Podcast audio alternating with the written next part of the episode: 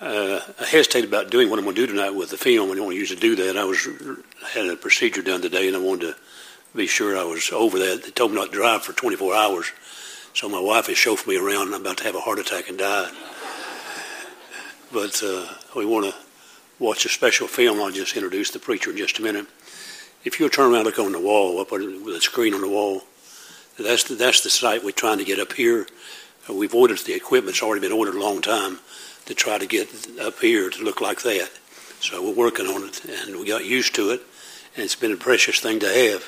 So during the service, I don't want you to stand up and turn around, but if you want to, if you want to look back that way, it's fine with me. Dr. Gibbs, if I have a favorite preacher in America and around the world, uh, among that among that list would be him. I've listened to his sermons habitually for many many years. He is an attorney. He's the director and head of CLA. We support Missionary Wise Enterprise uh, to help us in battle legally. But he's a great preacher, one of the greatest preachers that you'll probably ever hear. And you listen tonight to the message he has. And I love to listen to him. I encourage you to tune him in anytime on YouTube or just punch his name in. And on this one, he's preaching at Berean Baptist Church in Winston-Salem. And just a great sermon. I thought it might be appropriate tonight for us to listen to it and watch it and see it in a different voice and a different face and let God speak to heart. I believe you'll be spoken to before you leave tonight if you open your hearts and let God speak to you.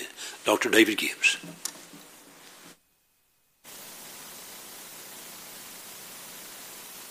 Oh, thank you.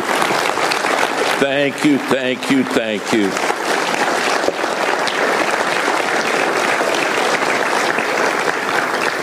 I just want to assure you when I walk in a courtroom, they don't do that for me, okay? They just don't do that. Thank you for all of the music tonight. Man, that touched my heart. Uh, everywhere I go in America, I say the same thing. I believe in America, it should be perfectly legal to shoot a bad choir. You ought just be able to kill them and put them out of their misery. And people always ask me, why do you say that, Brother Gibbs? Because a choir can dig a hole that no preacher can get out of. And boy, I'm thankful that choir yesterday and today. Let's thank these choirs and these people again. And Miss Deborah at the piano there, thank you for all that you do. And this men's choir, those men, if they bought a bus, I think they could be in business. They that was a blessing to hear them. I love being with your pastor. What a man with a passion for Christ. And thank you for being here tonight.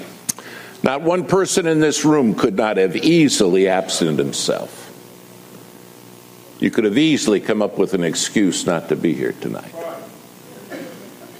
And the one thing we all understand is we don't get any repeats. We don't push a button to reset. Tonight, once it's set, is done. And I'm honored not that you've come to hear me, but that you've come to hear the Word of God.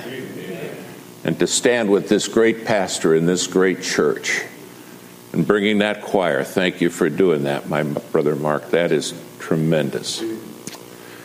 Stand, if you would, please. Hebrews 11. Hebrews 11. Tonight, I want to ask you this question Do you want to be used? Do you want to be used? Well, Brother Gibbs, what kind of Christian would I be if I didn't want to be used? Well, you know what I've discovered? An awful lot of people think they want to be used, but then they come down to the conditions of being used. And all of a sudden they say, Well, I got to think about that. And pretty soon they pale and they fall away. Nothing greater in life than being used of God. Every one of us here is just marching quick towards eternity. I'm at the age where I'm unbelievably impressed with how quick life goes by. I mean, it's just a vapor here and then gone. I love teenagers. I love teenagers because they're so unbelievably stupid. they are.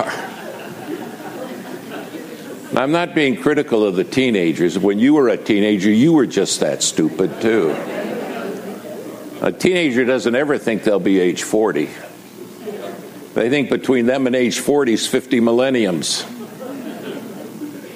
But you blink your eyes when you're a teenager and then you're in your 20s. You blink them once more, you're in your 30s, and after that, you don't get to blink at all. And life just goes pushing by. And the question is do I want to be used? Do you want to be used? Well, we're about to look at the life of a man, Noah, who was incredibly used of God. And God gave us the conditions by which he was used. Hebrews 11, chapter, verse 1. Now, faith is the substance of things hoped for, the evidence of things not seen. Uh, I'm not going to preach on this verse at length, but please hear me. One of our problems is we forget what pleases God. The fact this building is here doesn't thrill him. The faith it took to get this building here thrills him. It's the substance of things hoped for. What are you hoping for? What's on your prayer list that you're hoping for? That's faith. Drop down, if you would, then, please, to verse 6. But without faith, it's impossible to please Him. Now, please underline the word impossible in your Bible. Doesn't say it's difficult, doesn't say it's unlikely, doesn't say it's challenging. It says, without faith, without us hoping for things, we can't do one thing to please Him. I've asked myself this many times. I wonder how many days I worked hard, but faith wasn't in the factor. We're kind of like, well, I just hope he's impressed with the fact that I worked hard, that I was diligent. And God says, without faith, you can't please me. But without faith, it's impossible to please him. For he that cometh to God must believe that he is, and that he's a rewarder of those that diligently seek him. Now, Noah, by faith, Noah, being warned of God of things not seen as yet, moved with fear, prepared an ark to the saving of his house, by the which he condemned the world and became heir of the righteousness which is by faith. Bow your heads in prayer. Father, tonight, by your grace, we want to be used. If there was ever an hour that America needs to see God's people do something, this is the hour. And God, by your grace, we want to be a people who you can use. Hear the cry of our heart. Hear my cry in Jesus' name. And all God's children together said, Amen. Amen. You may be seated.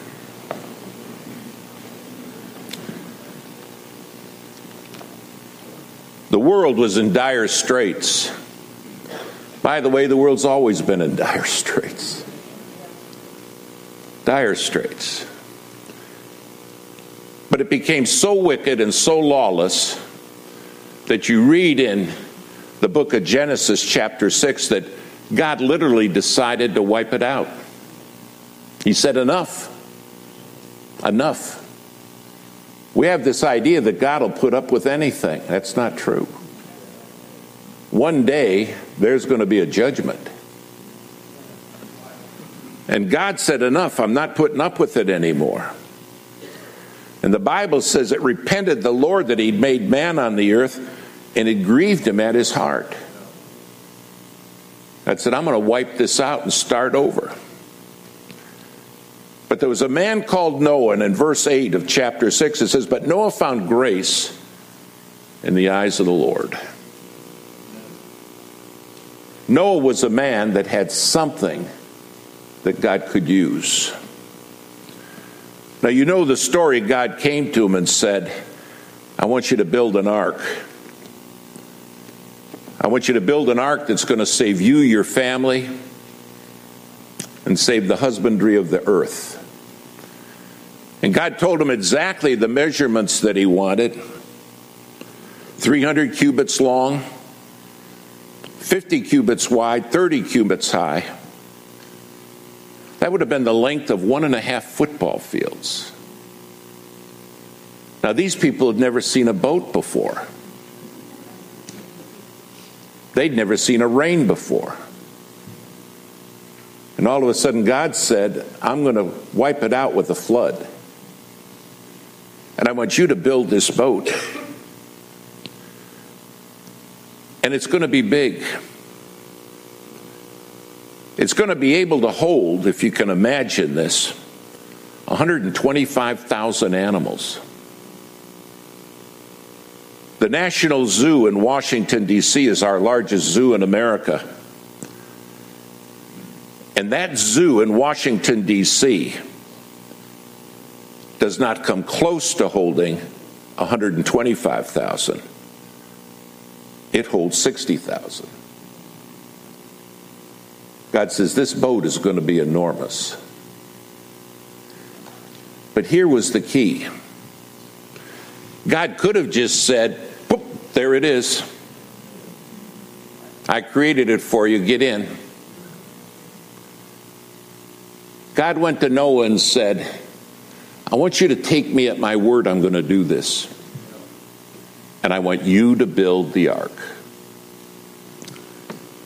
It's going to take you 120 years to do it. For 120 years, you're going to labor for something that the world's never seen. And that people are going to say, What in the world is that? Have you lost your mind?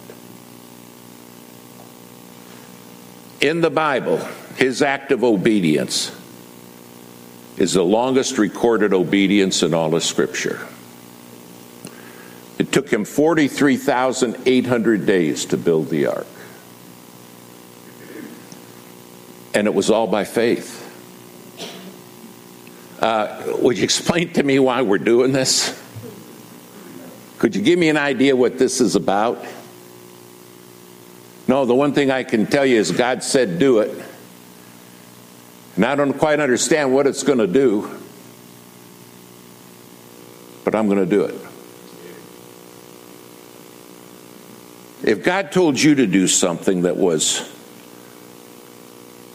absolutely bizarre to this world, that had you being questioned. And by the way, nobody can question you like nice people who think you're nuts. They got this polite way of carving you into pieces. Hmm. But God picked him. And here's what the Bible says about Noah. Verse 22, chapter 6 Thus did Noah according to all that God commanded him. So did he. God repeats that again in chapter 7, verse 5. And Noah did according to all unto the Lord commanded him. And I love verse 1 of chapter 7. And the Lord said unto Noah, Come thou and thy house unto the ark, for thee have I seen righteousness before me in this generation. You're somebody I can use, Noah. And if you and I were there, could God have used us? Would God have said, David, I can use you? I can use you, ma'am. I can use you, sir. What are the keys to being used? The God we serve is the same yesterday, today, and forever.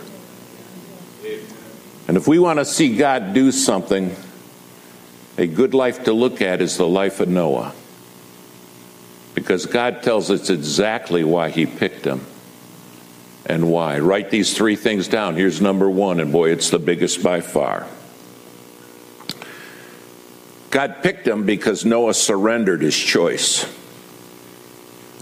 God surrendered his choice. You see, here's where I'm at. God, I want you to use me. Now, here's what I got in mind. Here's what I think we ought to do. Here's what I like the sound of.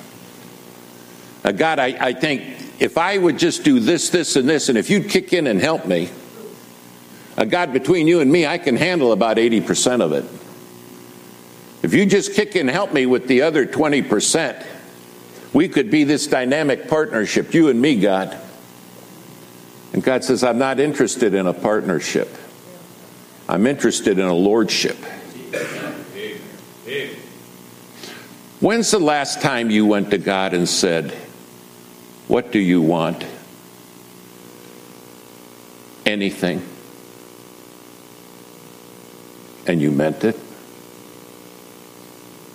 When's the last time you did a surrendered decision? Oh, I know we sing the great song, I Surrender All. Perhaps the best altar call song ever written. All to Jesus I surrender. But we know the words. We just sort of in rote sing them. But when's the last time from the depths of your heart you said to God, What do you want? I'll do it. Oh, now, David, whew. That'd be risky. I mean, no telling what God might come up with. And what if God comes up to something I'm not interested in? God, why'd you pick Noah? He surrendered his decision to me. I said, Here's what I want you to do. And he did it. He surrendered.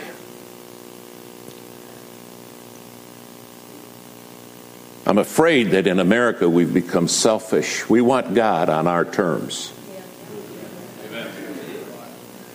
I mean, Brother Gibbs, I, man, if I told God he could do anything, what if God wants to send me to some God forsaken place? Live on dirt floors? Not see my grandbabies? No, no, no. I'm, I'm, no, no, no, no. You see, you've already boxed yourself out. If you want to be used, it starts with a surrender, an ability to do it. I was in a church in Lebanon, Pennsylvania. It was a Sunday night.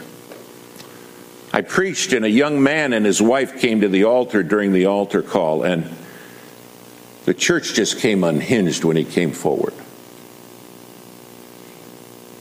And the people were crying and waving white hankies. And I said to the pastor, Is this a fellow that's got bad sin in his life or something? They said, Oh, no, no, no, no, no. He's one of the finest Christians we have. And I said, Well, whatever happened? Why is everybody so excited? They said, Tonight he surrendered. I said, To what? Brother Gibbs, he's a, a medical doctor who specializes in rebuilding brains. He doesn't operate on brains, he rebuilds them. And I thought to myself, boy, there's some days I ought to get in line and get one.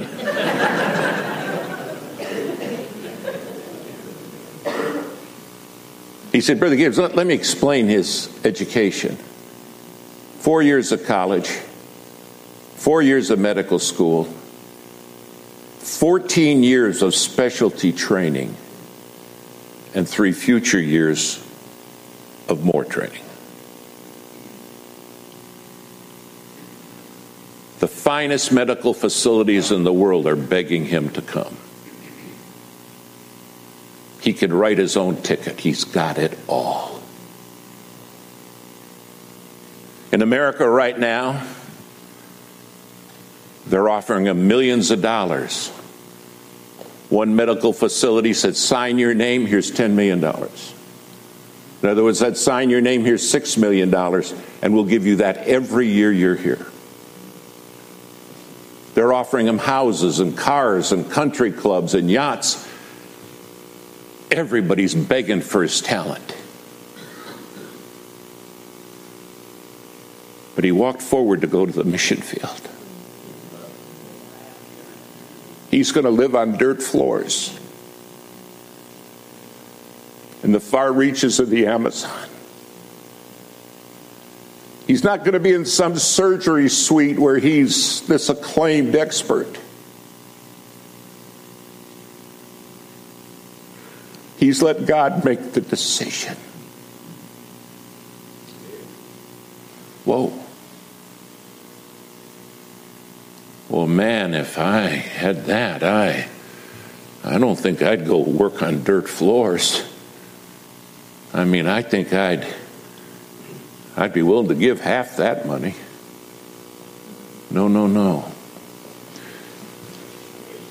God says, I want to use you the way I want to use you. And that's why I could pick Noah. He obeyed me, he surrendered to me. It's a funny thing about this surrender. You don't do it once and there it does. I love what I heard a preacher one day say. He said, I have to, every morning I get up, resurrender because I keep wanting to pick my life back up and live it my way. God says, What I want you to do is being willing to let me pick the choice. The choice for your future, the choice for your time, the choice for your reputation, the choice for your comfort, the choice for your finances. Wow. We had a couple come up to us in a church we were in. And this man and his wife were in their mid 70s. And they said, We've just come back from the mission field. We were in church one night and we surrendered. We'd retired and we were living the good life. We had a retirement. Michael, you were there when this happened. They said we had more money than we needed. We were just living the good life. By our kids. And God said, I want to send you to Russia as a missionary. We said, No, no, no, not us. No, not us. But that night we surrendered. On the way home in our car, you preached a message, Brother Gibbs, about surrender.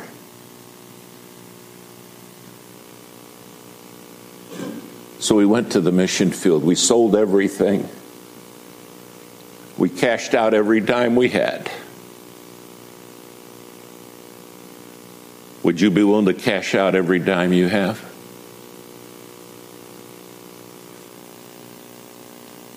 They said, We've just come back from being there for two years.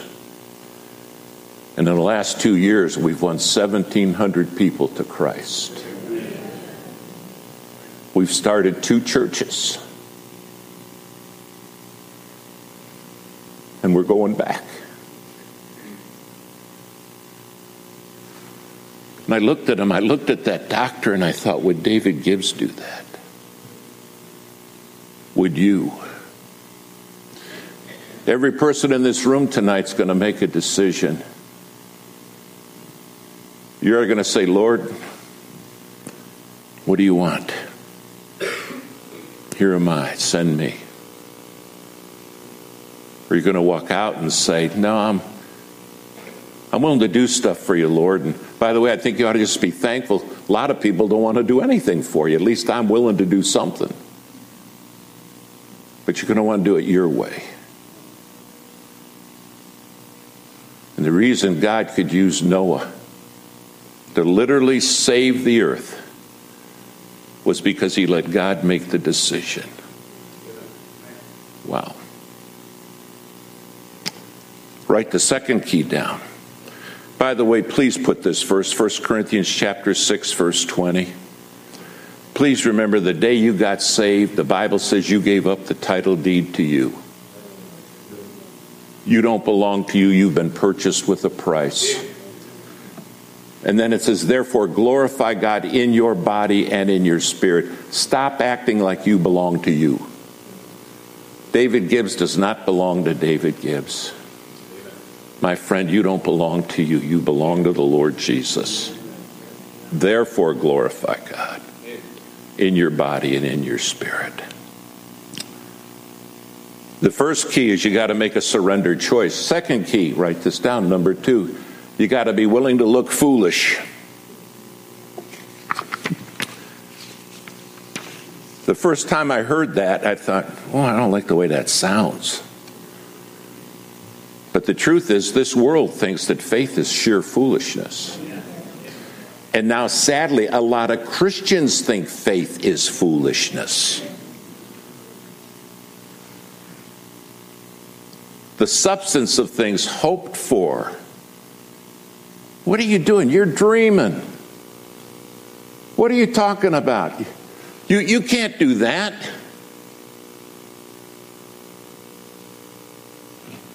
But you got to be willing to look foolish to this world. Hmm. Noah built an ark in the middle of the desert. Took him 120 years to do it, but he was willing to look foolish. Sarah, at age 90, started putting together maternity clothes. Sarah, you're not going to have a baby. what's the matter with you, lady? No, no, she surrendered. Moses goes up against the mightiest military fortress of the day, Israel, goes up against Egypt and says, Let my people go. Moses, you out of your mind? If you want to go, you need to creep out of town.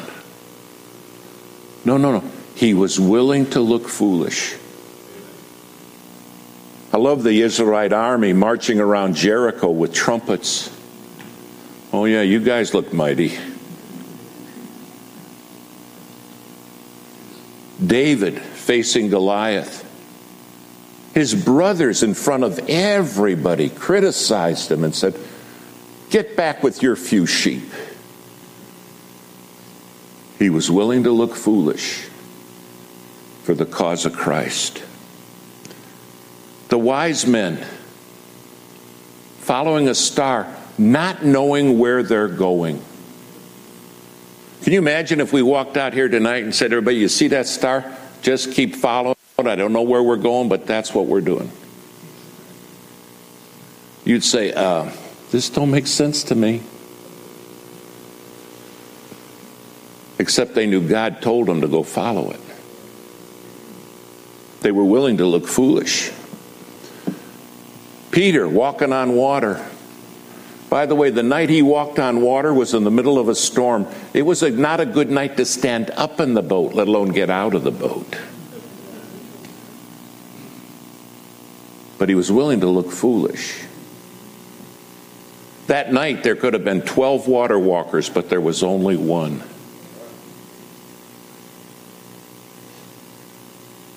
What would it take for you to say, I'm going to make a surrender decision? Lord, what do you want? And even if I look foolish, I'm going to do it. Our ministry started with the Christian Law Association one night because of my wife. I'd graduated from law school. Got a job with a fantastic large law firm in Cleveland. They paid me anything beyond I could ever imagine. I had a great future with them. Very good people. And my wife and I were having devotions one night, and as we got on our knees to pray, my wife said to me, Can I ask you a question? I said, Sure, babe, what? She said, Do you think God could use you as a lawyer to have a ministry? I said, A lawyer with a ministry? She said, Yeah. I said, Honey, I don't think God even likes lawyers all that much. this idea of lawyer and ministry, just a complete bypass.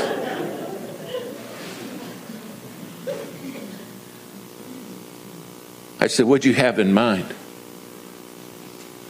She said, Well, this is 1969. She said, if a Christians ever challenged or sued for the faith, could we tell God we'd defend them and never make a charge? I said, What'd you say now?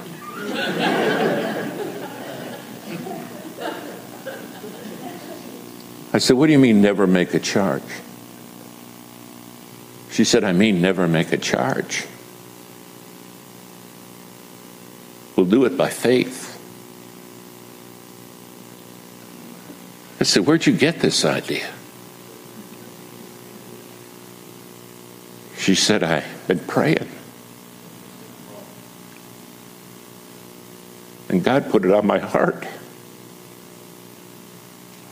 I said, Well, who in the world do you know is in trouble for the faith? She said, I don't know anybody. I said, Babe, this is. She said, Well, can we just tell God we're available?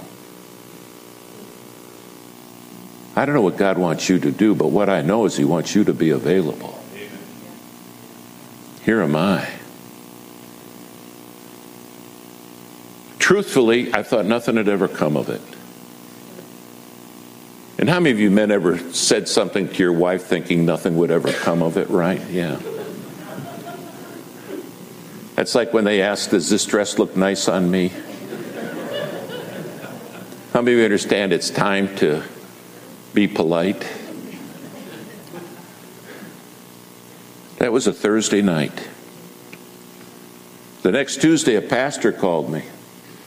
He said, I understand you're a Christian. I said, I am. He said, Well, I think I've been sued for the faith. I said, I'm sure you're wrong, but bring me your papers. That afternoon, he brought me the papers. I read them. I said, Man, you have been sued for the faith, no question. He said, Well, would you be willing to help me? He said, I don't have any money, but I need help. I said, You're not going to believe this, but we have a ministry that does this. He said, You do? I said, Yeah. He said, What's its name? I said, It don't have a name.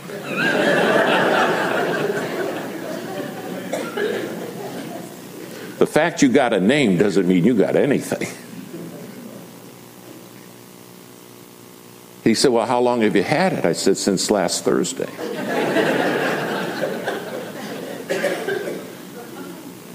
he said, You tell me I'd be your first case? I said, Yeah. And I said, I'm a rookie lawyer. And this is a wicked bad case. You may want a way better lawyer than me, mister. He said, No, I think God brought me to you.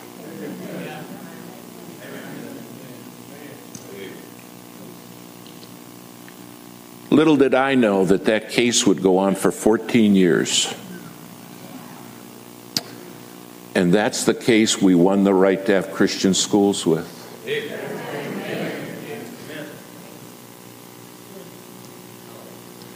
That night when I went home, I told my wife, I said, You're not going to believe what happened. She said, No, I believe it. She said, I saw it last Thursday. I told God, whatever. And she said, I'm going to start selling what we have to pay for it. I said, No, what are you talking about?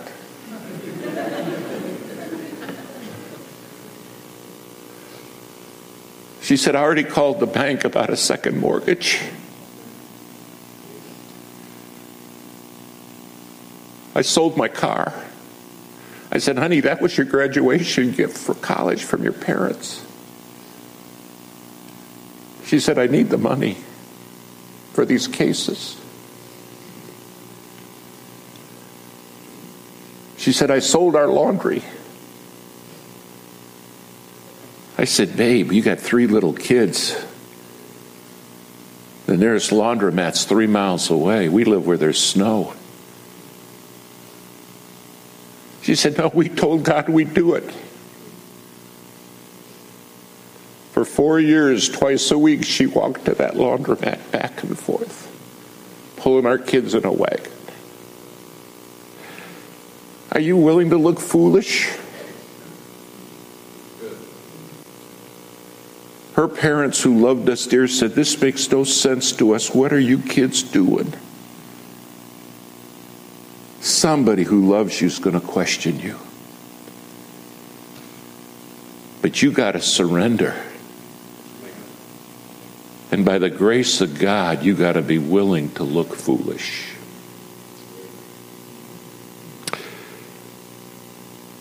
God, why'd you use Noah? He let me pick. And he was willing to surrender and look foolish.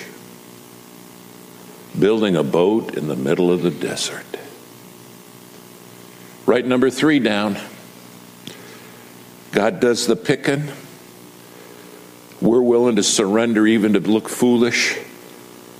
And number three, we obey to the point of what God's revealed. We get rid of the fear of the unknown.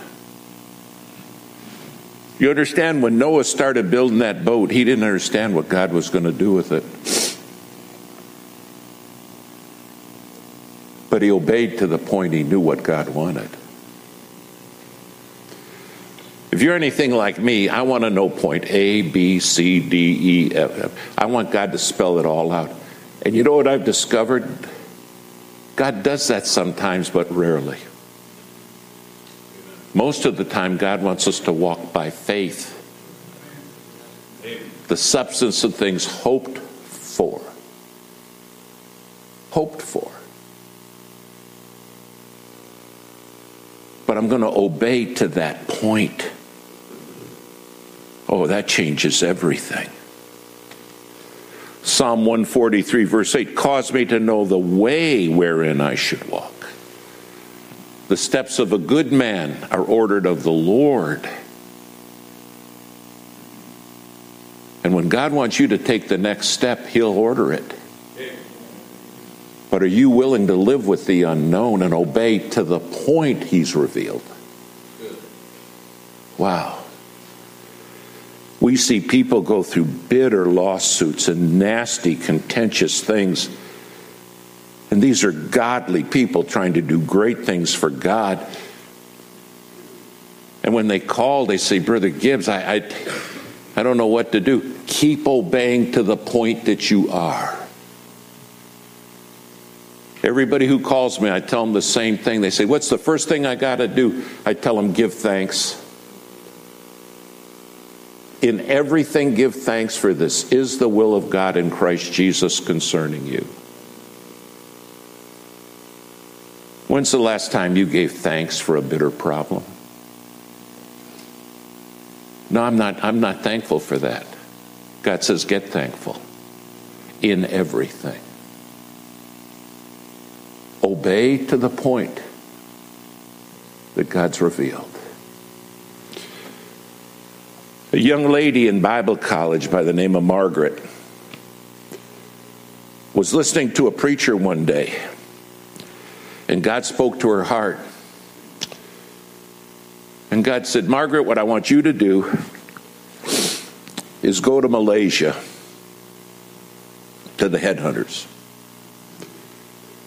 All the missionaries have pulled out because they keep killing them and eating them. Talk about a field I'm not real interested in going to. They don't just kill you, they eat you. And so she went up and talked to the spirit and said, God spoke to my heart. And he said, Well, you need to think this out. This is probably the most dangerous field on planet Earth. They don't just incarcerate you, they don't just torture you, they, they kill you. And on these islands, all the oil companies have left because they kept killing the oil workers. But when she got home, she talked to her pastor and said, I want to go to the headhunters. And he said, Boy, I don't know about it. Now, her pastor is a Green Beret Special Forces Army hero. And he said, Listen, I wouldn't go there.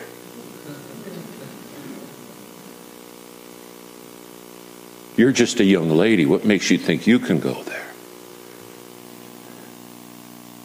And she said, I don't know. I just know I'm to go. Obey to the point of what you know God said. She went to a mission board, and no mission board would touch her. They said it's a suicide trip. She tried to get some folks to go with her, and nobody else wanted to go. Everybody said, We love you, we're with you, we'll pray for you from afar. This is too dangerous. She raised some money from friends, sold everything she had, and made her way to Malaysia. She hired a helicopter to let her down on the Key Island. The helicopter pilot was an old oil worker. And he said, Lady, you don't want to do this. You don't know these people. They are cruel beyond words, beyond anything you could ever imagine. You do not want to get near them. She said, No. He said, Well, have you ever rappelled? He said, I can't get below 90 feet because they throw spears and bring the choppers down. You'll have to rappel from 90 feet. Have you ever done that? She said, No.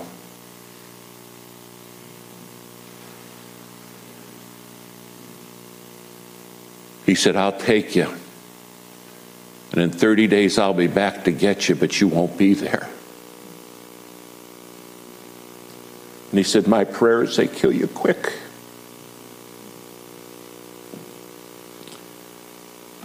They got in the chopper and off they went. Finally, they got over the drop zone. And the chopper pilot broke down and started sobbing uncontrollably. He said, You're the age of my daughter. Don't do this. You'll never be back. I love what Margaret said to him. She said, Don't worry, I don't have to come back. I just have to go. God never promised me I'd come back. His message to me was go. She rappelled down. The helicopter pilot got so tearful he almost crashed the chopper. An amazing thing happened when she came down. Out of all the tribes she could have landed on, she landed on a tribe that had an oral tradition that, as best they can tell, was 400 years old, that one day a white goddess would come out of the sky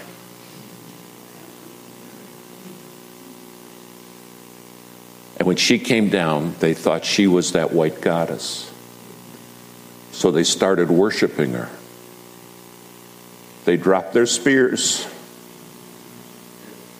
and started on their knees worshiping her. And she said, No, I'm not a God, but I'm from God. She said it was the easiest soul winning you've ever done in your life. I don't have to come back. I do have to go.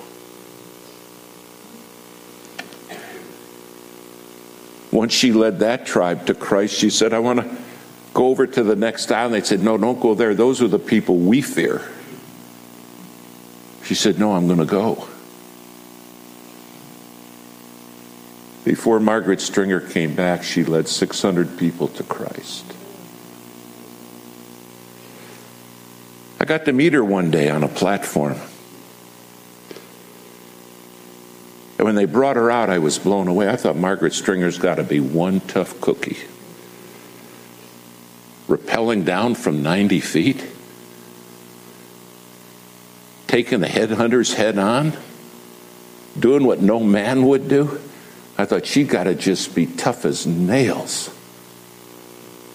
And this petite, fragile looking lady walked out. And I said, You're Margaret Stringer? Can't be. She said, Brother Gibbs, you make me sound like something. She said, I didn't do it, I just obeyed. That's all I did. God did it. the chief of the tribe that she led to the Lord was there. And I looked at him and I said, You guys used to eat people? He said, Yeah. I said, Well, you have eaten me? He said, Oh, you'd have fed us for a month.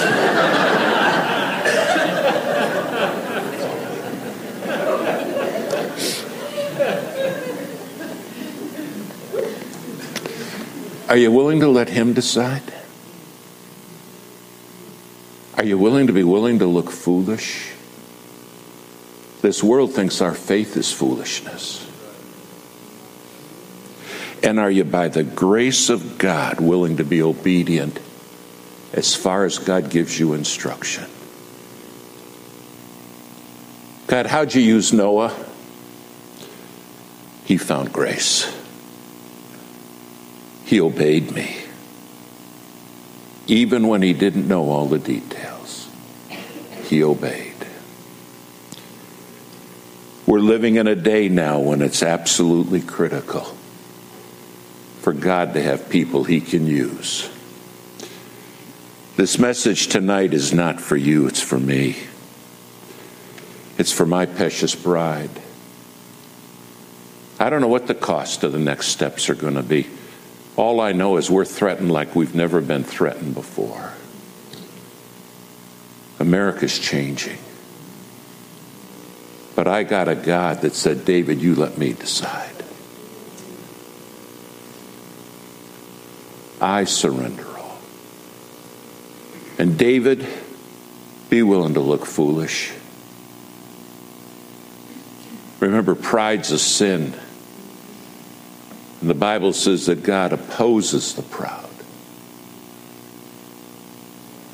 And then by the grace of God, once you've surrendered, obey to the point that He's led you. Don't ever read the story of Noah again. The man stayed obedient for 43,800 days obedient for 120 years. Now it's our turn. Bow your heads in prayer. Father, what a thrill to serve you. You don't need us, you privilege us to get to serve you. And God, we want to be you.